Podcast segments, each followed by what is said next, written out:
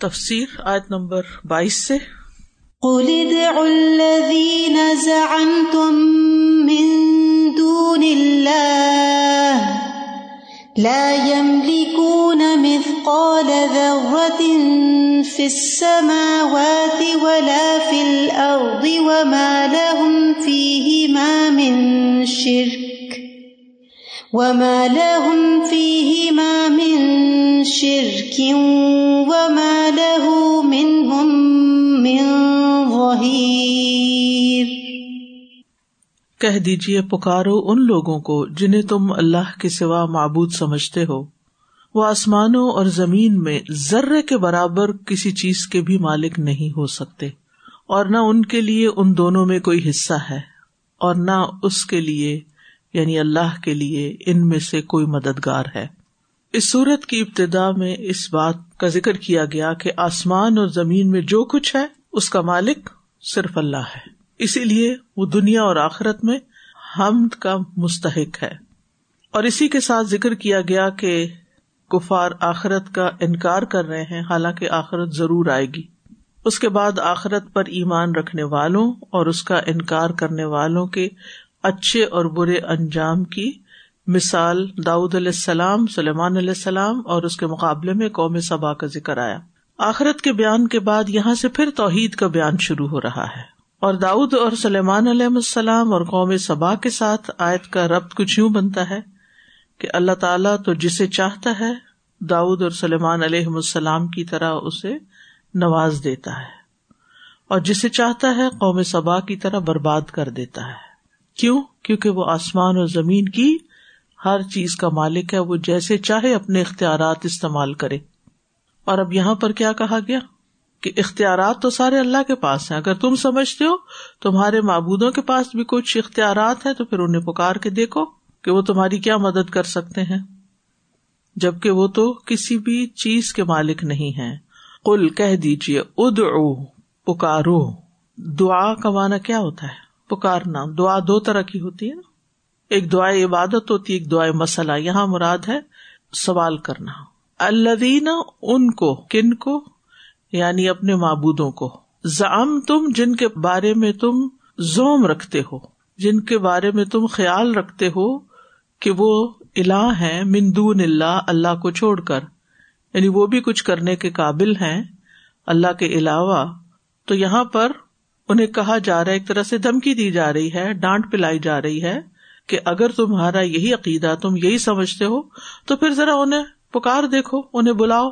اور دعا کا دوسرا مانا ہوتا ہے انوائٹ کرنا، ذرا انہیں بلاؤ ادھر، تاکہ حاضر کرو، تاکہ ہم ان سے پوچھیں کہ وہ کس چیز کے مالک ہیں۔ یعنی چاہے تم انہیں یہاں حاضر کرو اور ان سے پوچھا جائے کہ وہ کیا کیا کر سکتے ہیں، تو بھی ان کے پاس کوئی جواب نہیں۔ ان کو تو کچھ سمجھ ہی نہیں ہے، بتوں کو۔ اور دوسرا یہ کہ اگر تم کچھ سوال کرتے ہو، تو تب بھی وہ تمہاری کوئی حاجت پوری نہیں کر سکتے۔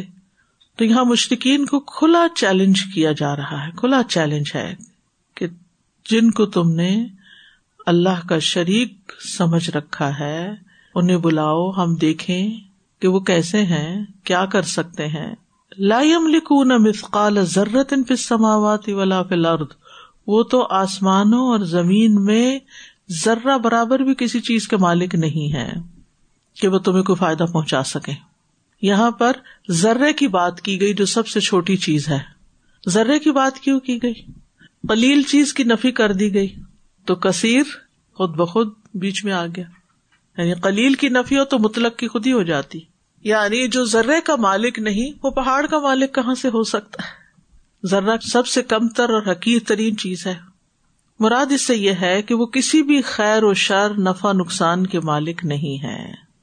قرآن مجید میں دیگر مقامات پر بھی یہ بات آتی ہے کہ اللہ کے سوا کوئی کسی چیز کا مالک نہیں۔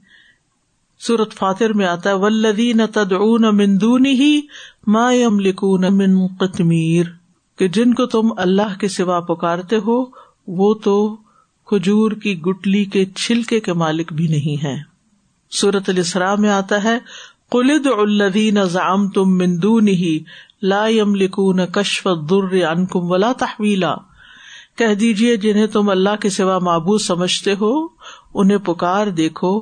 وہ نہ تو تم سے تکلیف دور کرنے کے مالک ہو سکتے ہیں اور نہ ہی اس کو بدلنے کے۔ یعنی نہ تو تکلیف دور کر سکتے ہیں، نہ وقتی طور پر اس کو کسی اور چیز میں تبدیل کر سکتے ہیں۔ وما لہم فی ہما من شرک اور ان تمہارے جھوٹے معبودوں کے لیے تو آسمانوں اور زمین میں کسی قسم کی شراکت بھی نہیں۔ یعنی مالک بھی نہیں، شریک بھی نہیں۔ آپ دیکھیے کہ کوئی بزنس یا تو کوئی اون کرتا ہے یا کوئی اس میں شیئر رکھتا ہے پارٹنر ہوتا ہے۔ یعنی نہ وہ مالک ہے، نہ وہ پارٹنر ہے۔ کسی بھی طرح ان کا کوئی حصہ نہیں، کوئی شراکت داری نہیں۔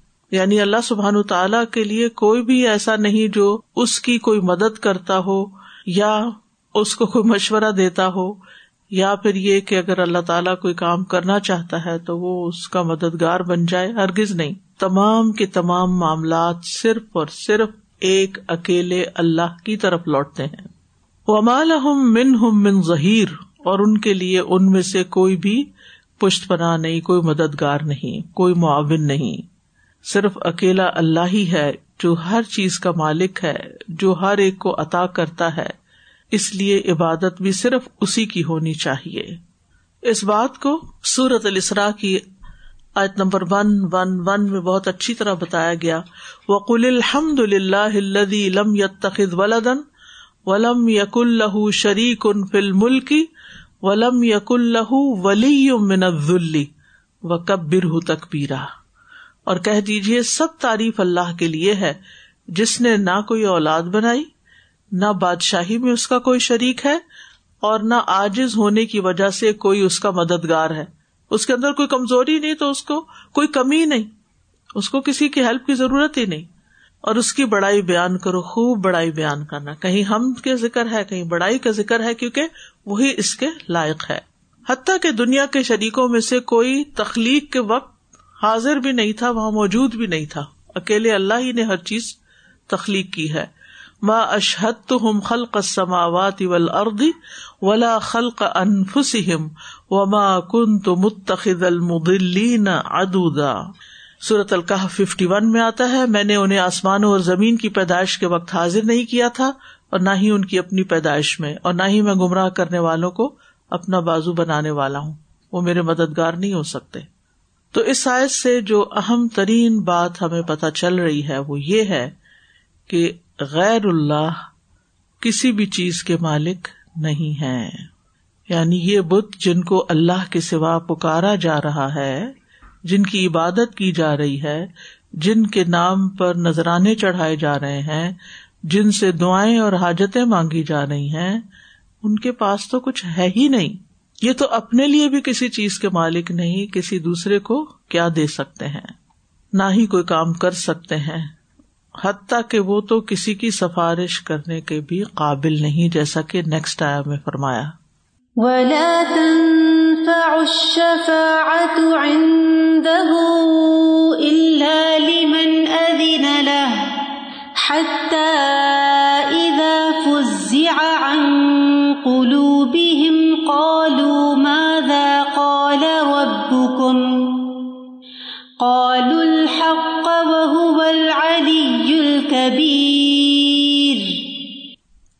اور سفارش بھی اس کے پاس کوئی فائدہ نہ دے گی، سوائے اس کے جسے وہ اجازت دے۔ یہاں تک کہ جب ان کے دلوں سے گھبراہٹ دور کر دی جائے گی، وہ باہم کہیں گے، تمہارے رب نے کیا فرمایا؟ وہ کہیں گے، حق فرمایا، اور وہ بہت بلند، بہت بڑا ہے۔ اکثر مشرقین کا اپنے معبودوں کے بارے میں یہ عقیدہ تھا کہ وہ اللہ کے ہاں ان کی سفارش کرائیں گے۔ جیسے سورج زمر میں آپ پڑھ چکے ہیں، وہ کہتے ہیں مانا ابود اللہ لیقر ربونا اللہ ذلفا وہ ہمیں اللہ کے قریب کرتے ہیں اور اللہ کے ہاں ہماری سفارش کر دیں گے۔ یعنی ہمارے کام بنانے میں ہمارے مددگار بن جاتے ہیں۔ تو یہاں اللہ تعالیٰ نے ان کی اس غلط فہمی کو دور کر دیا کہ اللہ کے یہاں کوئی سفارش نہیں کر سکتا، سوائے اس کے جسے اس کی اجازت ملے۔ ولا تنفا اشفا ات اندہ اللہ لمن ادین لہو اشفا کا لفظ اشف سے ہے، شین فا عین اور یہ وطر کے الٹ ہے۔ وطر کا مطلب ہوتا ہے اکیلا ہونا۔ اور شف کا مطلب ہوتا ہے ایک کا دوسرے کے ساتھ مل جانا۔ اور خاص طور پر اس لیے کہ اس سے نقصان کو دور ہٹا سکے، جس کو وہ خود نہیں ہٹا سکتا۔ مثلاً جو کام کوئی شخص خود نہ کر سکے۔ مثلاً مجھے اگر یہ میز اٹھانا ہے، تو میں میز نہیں اٹھا سکتی اکیلی، اور میں کسی کو بلاتی ہوں کہ آؤ تم میری مدد کرو اس میز کے اٹھانے میں۔ تو پہلے میں اکیلی تھی، وہ بتر تھا، اور جب میں نے کسی اور کو بلایا تو کیا ہو گیا؟ شفر ہو گیا۔ یعنی کسی کے کام میں کسی اور کو مددگار بنا لینا۔ تو اللہ کی اجازت کے بغیر کسی کی سفارش بھی کام نہیں آئے گی۔ کسی کو ضرورت بھی نہیں ہوگی۔ آیت الکرسی میں آتا ہے منز الزی یشفا اندہ اللہ بزنی سورت نبا میں آتا ہے، لا یتکلمون الا من اذن له الرحمن وقال صوابا۔ اس دن وہ کلام نہ کر سکیں گے سوائے اس شخص کے جسے رحمان اجازت دے اور وہ درست بات کرے۔ آسمانوں کے فرشتے بھی نہیں کر سکتے۔ یعنی زمین میں تمہارے معبود اور بت تو دور کی بات آسمان میں جو مقرر ترین ہستیاں اللہ کی، وہ بھی نہیں کریں گی۔ وہ کم میں ملک ان لا تغنی شفا اتم شعی اللہ ممباد اللہ لمن شاہ و یردا اور آسمانوں میں کتنے ہی فرشتے ہیں جن کی سفارش کچھ بھی کام نہ آئے گی، مگر اس کے بعد کہ اللہ جس کے لیے اجازت دے اور وہ راضی بھی ہو۔ یعنی اجازت تو مل گئی لیکن جو اس نے کہا اس پہ اللہ راضی نہیں، تو فائدہ ہی نہیں۔ تو مشرقین کا یہ عقیدہ تھا کہ وہ اپنے معبودوں کو اپنا سفارشی سمجھتے تھے۔ وہ یقول نہ الا شفا نہ اند اللہ وہ کہتے تھے کہ یہ اللہ کے یہاں ہمارے سفارشی ہیں۔ لیکن قیامت کے دن معاملہ بالکل برعکس ہو جائے گا، اس کے الٹ ہو جائے گا اپوزٹ ہو جائے گا۔ اور وہ ان کی عبادت کا ہی انکار کر دیں گے۔ وہ ادا حشر سو کانو لہو سفارش تو دور کی بات، بلکہ وہ تو الٹے دشمن بن جائیں گے۔ وہ کانو بے عبادت ہم کافرین، اور وہ ان کی عبادت کا انکار کر دیں گے۔ اسی طرح معبود جو ہے وہ اپنے پیروکاروں سے بیزاری کا اعلان کر دیں گے۔ اور یہ بہت سی آیات میں ہمیں بات پتہ چلتی ہے کہ وہ ان سے اظہار تبرہ کریں گے اور وہ کہیں گے کہ ہمارا تم سے کوئی واسطہ نہیں۔ یوم یقول نادو شرکائی الدین نظام تم فدا فلم یس تجیب الحم وجا اللہ بین موبقا. حتی اذا فزع عن قلوبهم قالوا ماذا قال ربكم؟ یہاں تک کہ جب ان کے دلوں سے خوف دور کر دیا جائے گا تو کہیں گے تمہارے رب نے کیا کہا؟ حتی غایت کے لیے ہوتا ہے۔ اذا فزع فزع کون سا باب ہے؟ تفیل تفیل کی خصوصیت کیا ہوتی ہے؟ گریجوئل تاکید اور سلب، اگر آپ نے پڑھا سلب۔ سلب کا مطلب ہوتا ہے کہ اصل معنی کو اس میں سے نکال دینا، اس کے الٹ ہو جانا۔ جیسے فضا کا مانا ہوتا ہے خوف زدہ ہونا، اور فضا کا مانا ہے خوف دور کرنا۔ جیسے عربی میں کہتے قرد البعیر۔ قرد جو ہوتی ہے، وہ اونٹ کی اوپر چمٹی ہوئی چیچڑی ہوتی چیچڑی کا پتا جیسے جو ہوتی ہے نا انسان کی، ایسے ہی اونٹ کے جسم پر بعض اوقات چچڑیاں چمڑ جاتی ہیں اور وہ اس سے ہٹتی ہی نہیں ہے وہ خارش کرتی ہیں اس کے اوپر۔ بہت اریٹیٹ کرتی ہیں۔ تو ارب پھر خاص طریقے سے ان چیچڑیوں کو ہٹاتے تھے۔ تو اس کے لیے کہتے ہیں کرا دل بیر کے اس نے اونٹ سے چیچڑی ہٹائی۔ کردا یعنی سلب کر لی، نکال لی۔ اب یہ قیامت کے دن کی نقشہ کشی کی جا رہی کہ جب ان کے دلوں سے خوف دور کیا جائے گا۔ یعنی یہ اس دن کا منظر ہے جو نہایت خوفناک ہوگا۔ لوگ قیامت کے دن کھڑے ہوں گے۔ سفارش کرنے والے اور جن کی سفارش ہو رہی ہوگی، سبھی ڈرے ہوئے ہوں گے۔ سبھی خوف زدہ ہوں گے۔ اس دن کا منظر ہی کچھ ایسا ہوگا۔ پہلے تو سفارش کرنے والے اجازت کے منتظر ہوں گے۔ اجازت ملے تو سفارش کرے۔ اور یہ انتظار بہت طویل ہوگا۔ لوگ توقعات میں کھڑے ہوں گے، تھک جائیں گے، سہمے ہوئے ہوں گے، دل ڈرے ہوئے ہوں گے۔ اور کان فیصلے کے انتظار میں ہوں گے۔ تو جب اللہ تعالیٰ فیصلہ کرے گا تو سفارش کرنے والے اور جن کی سفارش ہو رہی ہے، اس قدر ڈرے ہوئے ہوں گے کہ فیصلے کو سمجھ نہیں پائیں گے۔ یعنی آپ نے دیکھا ہوگا کہ جس وقت آپ کے اوپر شدید گھبراہٹ ہوتی ہے، اگر کوئی شخص آپ کو کوئی بات کہے تو آپ اپنی تکلیف میں اتنے میں ہوتے کہ آپ کو بات سمجھ نہیں آتی۔ تو اس دن کا خوف اتنا ہوگا کہ یعنی جو فیصلہ ہو رہا ہوگا تو ان کو سمجھ نہیں آئے گی کہ کیا بات ہوئی ہے ابھی۔ حتیٰ انفز ان قلوب میں ہوں پھر ذرا سا وہ ہر چیز کا ایک ہوتے نا انتہا ہوتی، پھر آہستہ سے حکام ہونے لگتی۔ ذرا خوف دور ہوگا تو کالو مادا کالا رب کم کہیں گے تمہارے رب نے کیا کہا کیا فیصلہ ہوا ہے؟ اسی طرح اس کا اور مانا بھی کیا جاتا ہے، اور وہ فرشتوں کے کانٹیکس میں، جیسا کہ وہ حدیث آپ کو یاد ہے، کہ جب اللہ تعالیٰ وہی کے ذریعے کلام فرماتے ہیں اور فرشتے اسے سنتے ہیں تو غش کھا کے سجدے میں گر جاتے ہیں، ڈر کے مارے۔ سجدے میں پڑ جاتے ہیں۔ پھر سب سے پہلے جبریل علیہ السلام سر اٹھاتے ہیں۔ تو اللہ تعالیٰ جو ارادہ فرماتے ہیں اس کے بارے میں ان سے وہی کے ذریعے کلام کرتے ہیں۔ یعنی ہر فرشتے کے بس میں نہیں ہوتا کہ وہ بات برداشت کر جائے۔ تو جب باقی فرشتوں کی جو اس کام کو کرنے والے ہوتے ہیں، ان کی مدھوشی ختم ہوتی ہے، ان کی گھبراہٹ ختم ہوتی ہے۔ تو وہ کلام الہی کے بارے میں ایک دوسرے سے پوچھتے ہیں کہ اللہ تعالیٰ نے کیا فرمایا، جس کی وجہ سے ان پر غشی تاری ہوئی تھی۔ یعنی ان کے اندر ذرا سے بھی ان کانٹیکٹ ڈائریکٹ کانٹیکٹ آتے ہیں اللہ سبحان تعالیٰ کے ساتھ، ان کے دلوں کا یہ حال ہو جاتا ہے۔ موسی علیہ السلام نے تھوڑی سی تجلی دیکھی تھی تو کیا کیا تھا؟ خر موسا سائقہ۔ بے ہوش ہو کے گر گئے تھے۔ قال الحق۔ وہ کہیں گے بالکل سچ۔ جو فرمایا، سچ فرمایا۔ وہ علی الکبیر۔ اور بہت بلند، بہت بڑا ہے۔ یعنی فرشتے کہتے ہیں کہ اللہ نے حق بات کہی اور اللہ تعالیٰ بلند شان والا اور بڑا ہے۔ اس سے بڑی کوئی ہستی نہیں۔ اس کا حکم بھی بلند ہے، اس کی شان بھی بلند ہے، اس کا مقام بھی بلند ہے۔ یعنی بلندی اس کی شان کا حصہ ہے۔ ساری مخلوق اس کے آگے سر تسلیم خم کرتی۔ سب اس کے آگے جھک جاتے۔ کچھ آج بھائی چوائس جھک رہے اور کچھ کل جھکا دیے جائیں گے۔ اور اس دن اللہ سبحان تعالیٰ کے حکم کو وہ بے چون چرا مان لیں گے۔ کوئی آگے یہ نہیں کہے گا، میں اس فیصلے سے اتفاق نہیں کرتا۔ آج آپ دیکھیے دنیا میں ہمارا حال کیا ہے۔ ہم کوئی آیت سنتے ہیں، اللہ کا حکم سنتے ہیں، تو ہمارا طرز عمل کیا ہوتا ہے؟ ماضا اراد اللہ بحادہ مسئلہ اس مثال سے اللہ کی کیا مراد ہے؟ اور وہ صحیح معنی لینے کی بجائے جو ان کی خواہشات کے خلاف ہوتے ہیں، وہ اس طرف چل پڑتے ہیں۔ آیات کے ساتھ مذاق کرتے ہیں۔ آیات کو مانتے ہی نہیں ہے آیات کی قدر نہیں کرتے۔ تو قرآن مجید کا، اللہ تعالی کا جو پہلا ادب ہے، وہ یہ، کوئی بھی حکم جو اس کی طرف سے ہے، سب سے پہلے کہیں، آمنا و صدقنا۔ میرا اس پہ ایمان ہے، میں اس کو سچ سمجھتا ہوں، میں اس کی تصدیق کرتا ہوں۔ اگر مجھے سمجھ نہیں آتا تو میں سمجھنے کی کوشش کرتا ہوں، سمجھنے کے لیے سوال کرتا ہوں۔ اعتراض کے لیے نہیں آبجیکشن کے لیے نہیں۔ قرآن مجید پڑھتے ہو ہمیشہ اس بات کا خیال رکھنا چاہیے۔ ابھی تو اللہ تعالیٰ سامنے نہیں ہے نا۔ جو دل جاتا ہے، ہم تبصرے کرتے رہتے ہیں۔ اور جیسے بھی ادب یا بے ادبی کوئی پرواہ نہیں کرتے کہ کس طریقے سے اللہ کے کلام کو لے رہے ہیں۔ لیکن کل قیامت کے دن جب اللہ کے حضور پیش ہوں گے، تو پھر تو سیٹی گم ہو جائے گی۔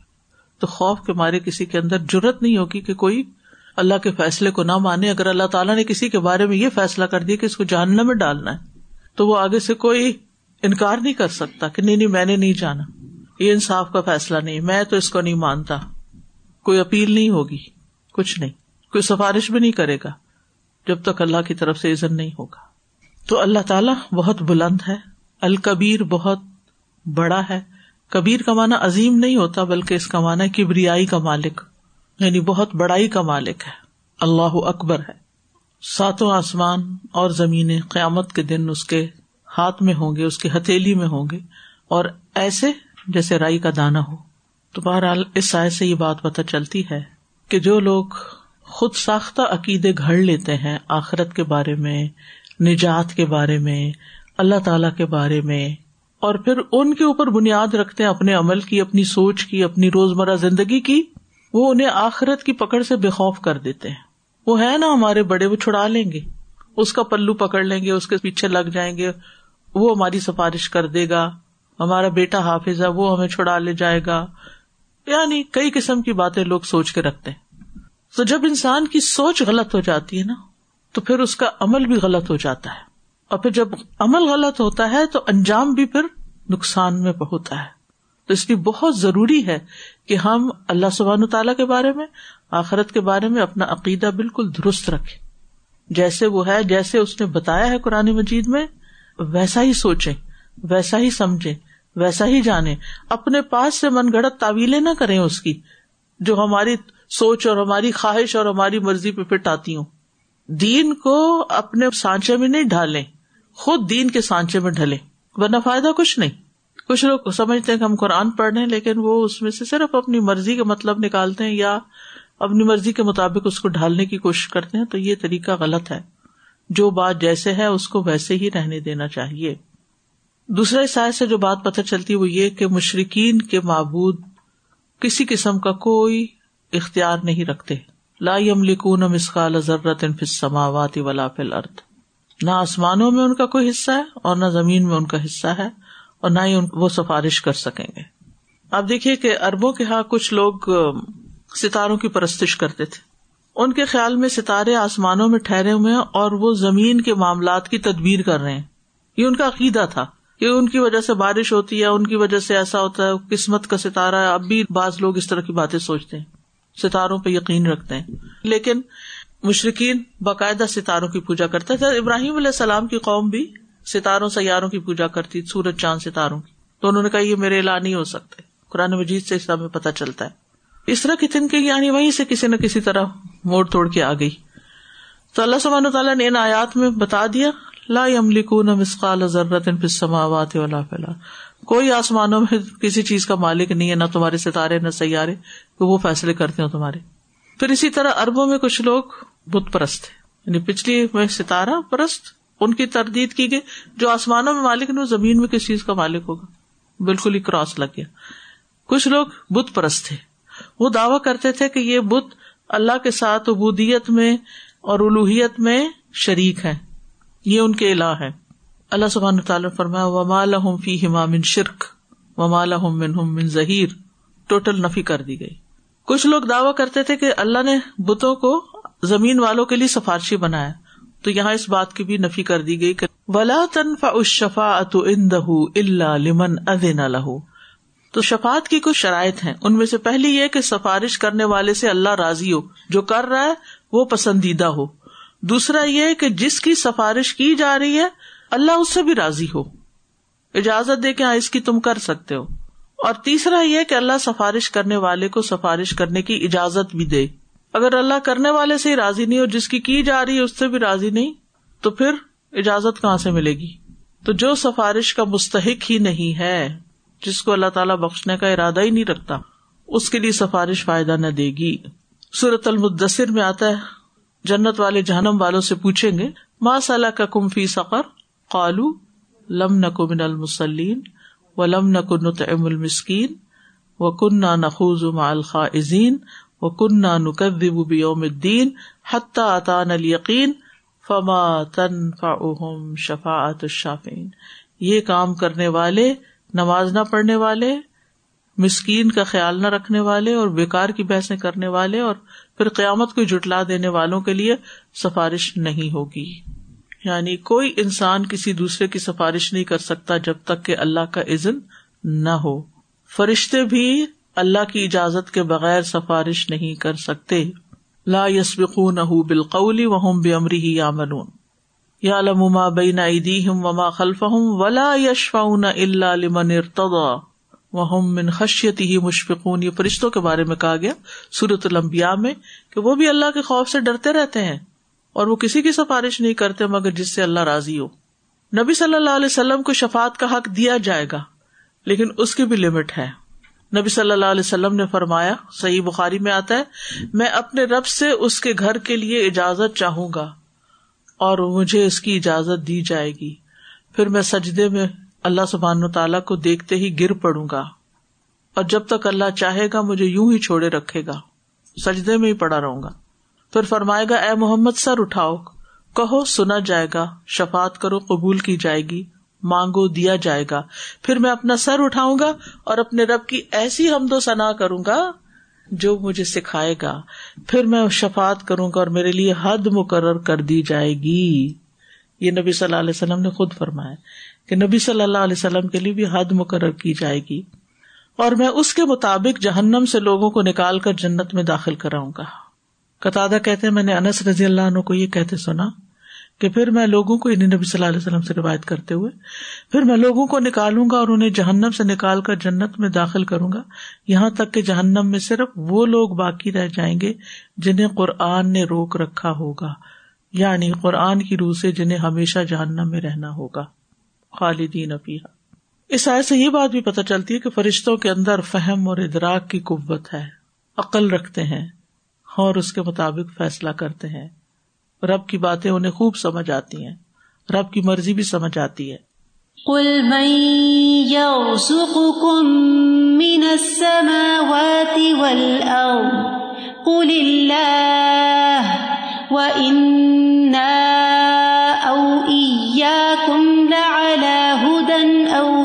ضلال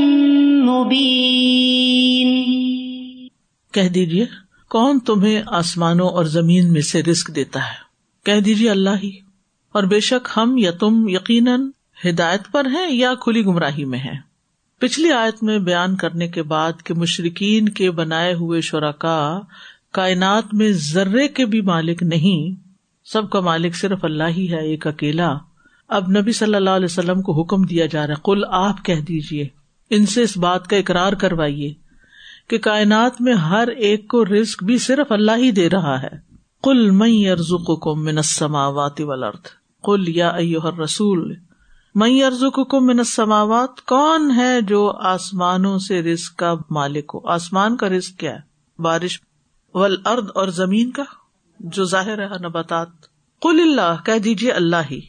یعنی رسک دینے والی ذات صرف اللہ ہی کی ہے۔ وہی ہے جو آسمان سے بارش برسا کر رسک عطا کرتا ہے اور زمین سے نباتات، معدنیات اور دیگر فائدے کی چیزیں نکال کر۔ کل اللہ، کہہ دیجیے صرف اللہ۔ رسک ہر انسان کی ضرورت ہے۔ ہر انسان کی زندگی کا حقیقی مسئلہ ہے کھانا پینا۔ اور ہر روز کی ضرورت ہے۔ رسک آتا ہے ہمارے پاس آسمانوں سے بارش آنے کے ذریعے سورج کی روشنی اور پھر اس کے بعد زمین سے نباتات، حیوانات، چشمے، نہریں، معدنیات، خزانے، یہ سب زمین سے آتا ہے۔ پہلے دور کے لوگ بھی ان باتوں سے، موٹی موٹی باتوں سے سب واقف تھے کہ بارش ہوتی ہے تو زمین اگاتی ہے کچھ۔ زمین کچھ اگاتی ہے تو ہم کچھ کھا سکتے ہیں۔ بارش نہ ہو تو زمین کچھ نہیں اگاتی، پانی نہیں ہوتا تو فصلیں نہیں اگتی۔ اور جب فصلیں نہیں اگتی تو پھر قحط سالی ہوتی ہے۔ پھر لوگ بھوکوں مرتے ہیں، انسان بھی اور جانور بھی۔ اور مشکین اس بات کو سمجھتے تھے اور وہ اقرار بھی کرتے تھے کہ رسک کا مالک اللہ ہی ہے۔ سورت یونس میں آتا ہے کل مئی ارز کم من سما ول ارد ام مئی امل کو سما ول ابسار و مئی یخرج الحی من المیت، و یخرج المیت من الحی، و مئی دبر الامر فس یقول اللہ۔ فقل افلا تقون کہہ دیجیے کون رسک دیتا ہے تمہیں آسمان اور زمین سے؟ یا کون مالک ہے کانوں اور آنکھوں کا؟ اور کون نکالتا ہے زندہ کو مردہ سے اور مردہ کو زندہ سے؟ اور کون تدبیر کرتا ہے سارے معاملات کی؟ تو ضرور کہیں گے کہ اللہ، یہ مشرقین کہنے والے کہ اللہ، تو کہہ دیجیے کیا پھر تم ڈرتے نہیں ہو؟ یعنی جب سارے کام اللہ ہی کرتا ہے، تو پھر تم اس سے ڈرتے کیوں نہیں؟ پھر فرمایا وہ ان او کم اللہ ہدن او فی دلال مبین یعنی ہم دو فریق بن چکے ہیں۔ ایک وہ جو آسمان اور زمین میں صرف اللہ کو رازق مانتا ہے اور اسی کی عبادت کرتا ہے۔ دوسرے وہ جو اللہ کے ساتھ اور ہستیوں کو شریک کرتا ہے، جو کائنات بھی کسی چیز کے ذرے کے بھی مالک نہیں، کسی نفع، نقصان یا رسک کے مالک نہیں۔ اب یہ دو گروہ ہیں، ایک ماننے والا اور ایک نہ ماننے والا، اللہ کے ساتھ اوروں کو شریک کرنے والا۔ اب سوال کیا جا رہا ہے کہ ہم دونوں میں سے ایک گروہ یا ہدایت پر ہے یا واضح گمراہی میں مبتلا ہے؟ اب تم فیصلہ کر لو کہ کون ہدایت پر ہے اور کون گمراہ ہے۔ اور یہ بات اتنے یقین کے ساتھ کون کہہ سکتا ہے جس کو یہ یقین ہو کہ میں ہدایت پر ہوں اور تم جو طریقہ اختیار کر رہے ہو وہ گمراہی پر مبنی ہے۔ تو عیسائی سے یہ پتا چلتا ہے کہ ہدایت اور گمراہی ایک نہیں ہو سکتے۔ ہدایت پر رہنے والا اور باطل پرست برابر نہیں ہو سکتے۔ یا کوئی ہدایت پر ہوتا ہے یا گمراہ ہوتا ہے۔ یا کوئی روشنی میں ہوتا ہے یا کوئی اندھیرے میں ہوتا ہے۔ جو حق پر نہیں ہوتا، وہ باطل پر ہوتا ہے۔ یہ جو ہمارے عام خیال پایا جاتا ہے نا، جو جہاں لگا ہوا ٹھیک ہے۔ جو جو کچھ کر رہا ہے، وہ اپنی اپنی جگہ صحیح سمجھ کے کر رہا ہے۔ وہ بھی اللہ کو مانتے ہیں، وہ بھی سنسیئر لوگ ہیں، ان کا بھی اخلاق بہت اچھا ہے، وہ یہ بھی ہے، وہ بھی سب باتیں اپنی جگہ ہیں، لیکن اگر کسی کا عقیدہ ٹھیک نہیں، تو اس کے بعد کا کوئی عمل بھی قابل قبول نہیں۔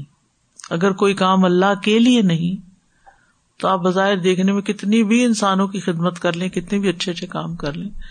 اگر جڑ ہی خراب ہے، تو باقی تو پھر کس چیز کا فائدہ ہو سکتا ہے؟